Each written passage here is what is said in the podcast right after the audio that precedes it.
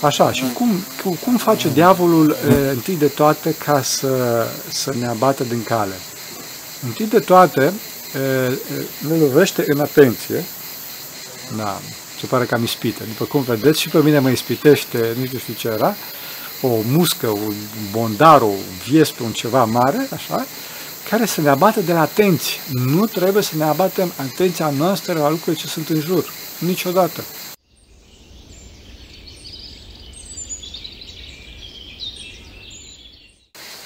Slavă Tatălui și Fiului Sfântului Duh și acum și puruia și în vecii vecii. Amin. Pentru că cine Sfinților Părinților noștri, Doamne Iisus Hristos, Fiul lui Dumnezeu, miluiește pe noi. Amin. O să vorbesc puțin despre pocăință. De ce? Pentru că se apropie sărbătoarea Sfinților Apostol Petru și Pavel și uh, vedeți că aceștia sunt, ce, sunt corifei apostolilor, cum spune biserica, cei mai mari dintre apostoli, au fost uh, cei mai păcătoși, dacă doriți, adică Sfântul Apostol Petru l-a negat pe Mântuitorul, uh, după cum spun Sfinții Părinți, negarea este păcat mai mare decât vinderea pe care a făcut-o Iuda. Iuda se află în fundul iadului pentru că s-a deznădăjduit, după cum spune Sfântul Grigore Palamaș și Sfântul Ioan Hristostom, pe când Petru s-a pocăit. Petru s-a pocăit. Deci Petru este cel mai păcătos dintre apostoli care a negat pe Domnul nostru Isus Hristos, da? Iar Sfântul Apostol Pavel a fost prigonitor al bisericii, i-a luat pe creștini, i-a dus la chinuri, la moarte și așa mai departe. Și deci cei doi sunt primii dintre apostoli, întâi stătători dintre apostoli, nu pentru că au fost cei mai nepăcătoși dintre ei, au fost cei mai păcătoși, sunt primii pentru că au fost cei care s-au pocăit cel mai mult. Cel mai mult. Și deci din cauza asta, astăzi o să vorbim puțin despre e, pocăință.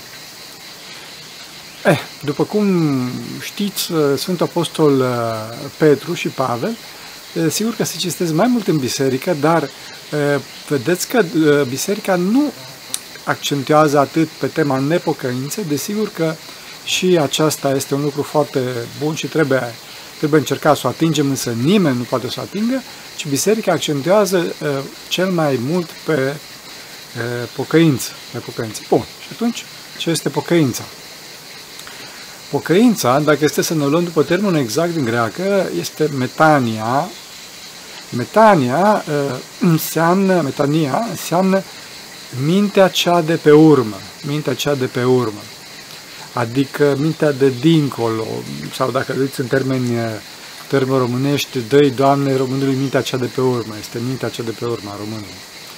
Bun, de fapt aici vorbim despre flexibilitatea smereniei, despre flexibilitatea smereniei, posibilitatea schimbării, pocăința este părăsirea păcatului, schimbatul drumului, după cum spuneam.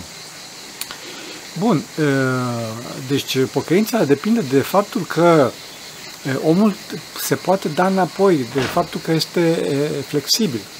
Acum, de faptul că omul pentru a se desăvârși trebuie să dea înapoi, asta, asta este vădit, pentru că totdeauna facem greșeli. Înțelegeți? Și ca să dăm înapoi trebuie să vedem, să vedem că greșim.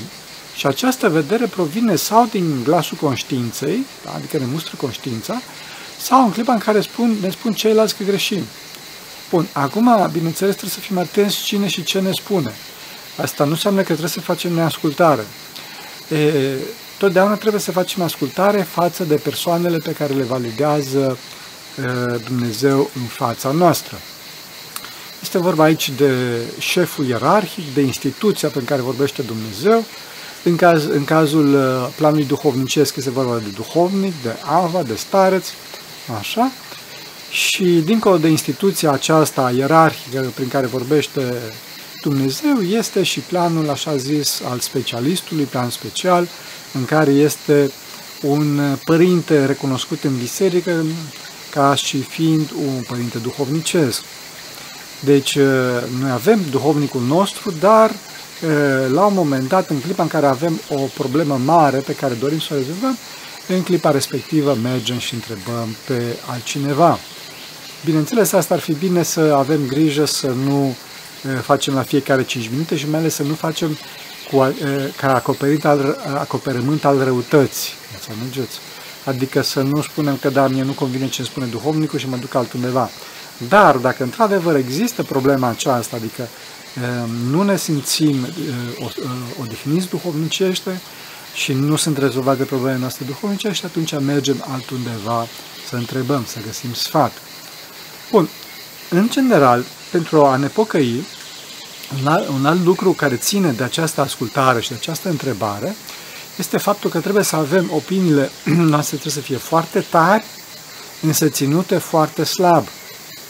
Ce înseamnă opinii foarte tari? Înseamnă că trebuie să fim bine documentați, bine citiți, să, să știm e, problema care ne preocupă pe cât posibil, să fie ținute foarte slab, adică în clipa în care cineva care este validat de biserică, este validat de comunitate, în clipa respectivă să, să părăsim această poziție a noastră.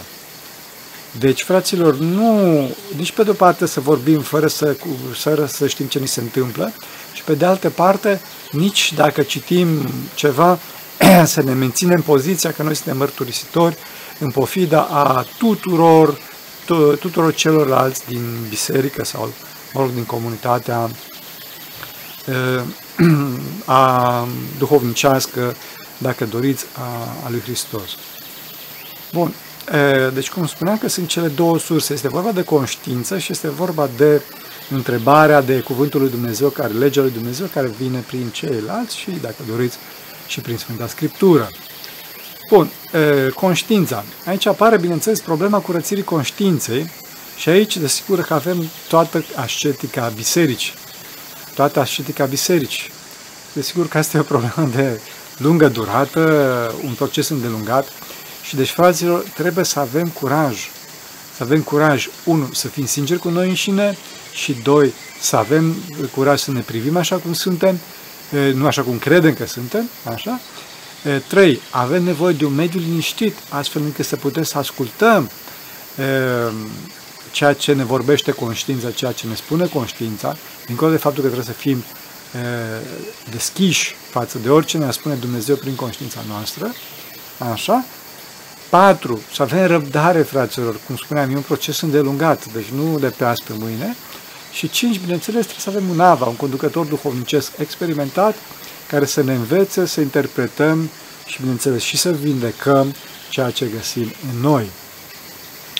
Bun. Așa. Deci, a vorbit de glasul conștiinței, avem nevoie de, de ascultare. Pe drumul pocăinței, dincolo de, avem nevoie, dincolo de, de sfătuire, ca să nu pierdem drumul, avem nevoie și de faptul că trebuie să fim atenți. Trebuie să fim atenți, trebuie să fim atenți și această atenție este iarăși foarte necesară în timp, în timp, adică trebuie să, să urmărim faptul de a ne ajusta în continuu GPS-ul nostru duhovnicesc și cu răbdare și trebuie să știți că aici diavolul știe treaba asta și din cauza asta lovește în continuu în constanță și în curaj. Constanță și curaj, în răbdare și curaj. De ce și în curaj? Pentru că știe că dacă omul nu se lansă, va birui cu ajutorul lui Dumnezeu sigur o să biruim, fraților. Trebuie să știți că nu se pune problema. Nu se pune problema. Nu e o probabilitate. Omul, noi suntem fiii lui Dumnezeu, fraților, bine, nu după fire, ci după har și Dumnezeu ne-a creat ca și chip și asemănare a sa. Deci nu se poate ca Dumnezeu să nu ne ajute, fraților. Imposibil. Și din cauza asta, diavolul spune în continuu, lasă-te, lasă-te. Înțelegeți? Nu te mai lupta. Nu trebuie să ne ascultăm gândurilor. Am spus de foarte multe ori treaba asta și trebuie să continuăm orice s-ar întâmpla, orice păcat am face. Pentru că diavolul trebuie să știți că totdeauna aruncă două gloanțe, ca și asasine. Asasine așa fac. Primul glonț este să ne facă să păcătuim și al doilea glonț este să ne facă să deznădăjduim. Și niciodată, niciodată nu trebuie să, să dăm înapoi și să, dacă suntem răniți de primul glonț, să nu fim omorâți de cel de-al doilea glonț. Înțelegeți? Deci din cauza asta trebuie neapărat să avem curaj, să avem răbdare, să ascultăm de Dumnezeu care ne vorbește prin conștiință și, bineînțeles, prin persoanele pe care Dumnezeu le validează în fața noastră. Acum, trebuie să știți, apropo de ascultare, că, de fapt, toată zidirea, toată zidirea reușește să-și împlinească existența dacă ascultă de Dumnezeu. Până și diavolul are și pe calea să, să știți, fraților, să fie împlinit, să trăiască pe nar, dacă ar asculta Dumnezeu. Însă diavolul nu vrea să asculte. Nu să asculte. E, și din cauza asta, pentru că diavolul știe toate astea, din cauza asta, cum spuneam, principalul lui ținte este să le descurajeze pe om. Nu aveți binecuvântare să vă descurajați. Dincolo de, de, de curaj în care, în care lovește diavolul, este, cum spuneam, și faptul că încearcă să ne abată de la drum, să ne distorsioneze calea, să ne îndrepte în altă parte. Este păcatul. Asta este păcatul. Păcatul este distorsiune existențială. Și existențială. Dacă diavolul reușește să ne, să ne facă să păcătuim, a câștigat o bătălie. Dacă, bineînțeles, ne-a făcut să descurajăm, a câștigat războiul. Așa, și cum, cum face diavolul întâi de toate ca să, să ne abată din cale?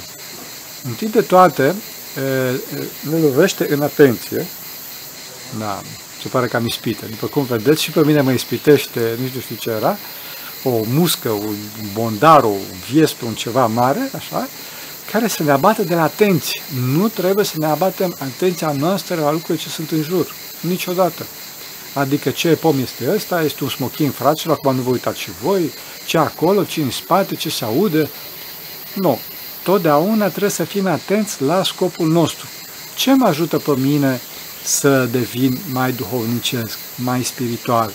Care este țelul meu acum, astfel încât să mă apropii de Dumnezeu, să mă apropii de perfecțiunea personală veșnică?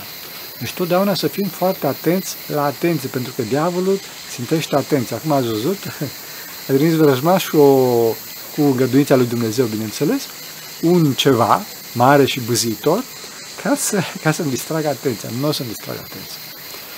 Deci, dincolo, dincolo de distragerea atenției, diavolul încearcă să ne taie programul. Pentru că prin tăierea programului taie omului două mari arme. Constanța Așa? Și atenția, atenție, atenție. De constanță, de răbdare, am amintit înainte. Este absolut necesară pentru a ajunge la final, trebuie să știți, că este un proces îndelungat. Oameni buni, trebuie să avem răbdare, trebuie să avem răbdare, nu totul se face așa pe loc. Nu suntem nici civilizația butonului și mântuirea nu este nici fast food, știți, da, nici McDonald's. Tot respectul pentru companie și pentru... Dar Mântuirea în timp se face, fraților, și din cauza asta Dumnezeu ne-a dat timp. Timpul este posibilitatea mântuirii. Să Timpul este posibilitatea de a deveni mai bun. Importanța capitală a morții este faptul că după moarte timpul dispare. Sau prin depășire, în clipa în care mergem în rai, așa, sau prin căderea sub timp, în clipa în care, Doamne ferește, ajunge cineva în iad. Dar să ne întoarcem, să ne întoarcem la Constanță. Totdeauna trebuie să ne luptăm, fraților, cum spuneam, pentru a ne menține constanța programului. Trebuie să aveți un program. Program. Deci dacă, dacă eu vă sun la ora 2 noaptea din Sfântul Munte și vă întreb care e programul vostru de mâine, voi trebuie să știți să îmi spuneți. Nu trebuie să întrebați care e bou care sună la 2 noaptea din Sfântul Munte. Înțelegeți? Foarte important asta. Cauza asta, totdeauna să avem un program foarte clar ce fac eu mâine. Nu așa cum bate vântul. Desigur că uneori apar tot felul de hârtoape, dar în clipa respectivă să ne comportăm cu, cu aceste hârtoape, cu aceste asperități, cu aceste gropi din drumul nostru, din drumul nostru al mântuirii, drumul mântuirii noastre, ca, ca și cum se comportă roțile de la mașină, ca și suspensia de la mașină, adică să, să facem puțin și imediat să revenim la loc, înțelegeți? A, trebuie să existe o anumită flexibilitate astfel încât să nu apară scandal, să nu apară tulburare dar nu multă, fraților, nu ne lăbărțăm, nu ne băltim mintea și nu ieșim din program că, bă, hai să ne lălăim. Nici vorba. Nu așa. Trebuie să ne păstrăm atenția. Trebuie să, și, cu, și la atenția, în, acesta, în, în această atenție, această trezvie, fraților, constanța programului ajută foarte mult. Foarte mult. Dacă nu avem atenție, nu putem identifica păcatele, fraților. Nu ne putem pocăi. Tema noastră de astăzi. Diavolul atacă în atenție prin aducerea de griji, foarte multe griji. Asta e necesară, cealaltă e necesară, trebuie să fac aia, trebuie să repar aia și mai departe. Dincolo de griji, diavolul ne pune să judecăm, o judecată pozitivă. Asta e interesantă, trebuie să vă dai, trebuie să citesc aia, trebuie să mai departe, asta e bună, cealaltă e, cealaltă, cealaltă e bună, cealaltă e bună și așa mai departe. Sau prin judecată negativă, fraților. A, nu-i bine, cealaltă nu-i bună, aia e nebună și așa mai departe, nu, deși ce face ăla, așa mai departe. Nu trebuie, frate, trebuie să tăiem toate aceste lucruri. Desigur că avem nevoie, dar de un minim necesar, un minim necesar. În clipa în care vedem că ne pleacă mintea, tăiem, tăiem. Totdeauna trebuie să ne păstrăm atenția minții, trezvia fraților. Există la ora asta în teologie cuvântul de părinți trezvitori sau părinți niptici, în limba, folosim cuvântul din greacă. Fraților, nu există părinți netrezvitori. Părinți, părinți, părinți, toți sfinții au fost trezvitori, că fără, fără trezvie, fără atenție, fără cuget treaz, mântuire nu există, fraților. Nu doar așa, cum spuneam, o lălăială, o băltire existențială.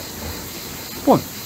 Și deci, ca să concluzionez, într-un cuvânt, diavolul aduce multe, multe gânduri pe care noi să le judecăm, multe lucruri care, care, care să, să, ne, să ne zgâlție mintea.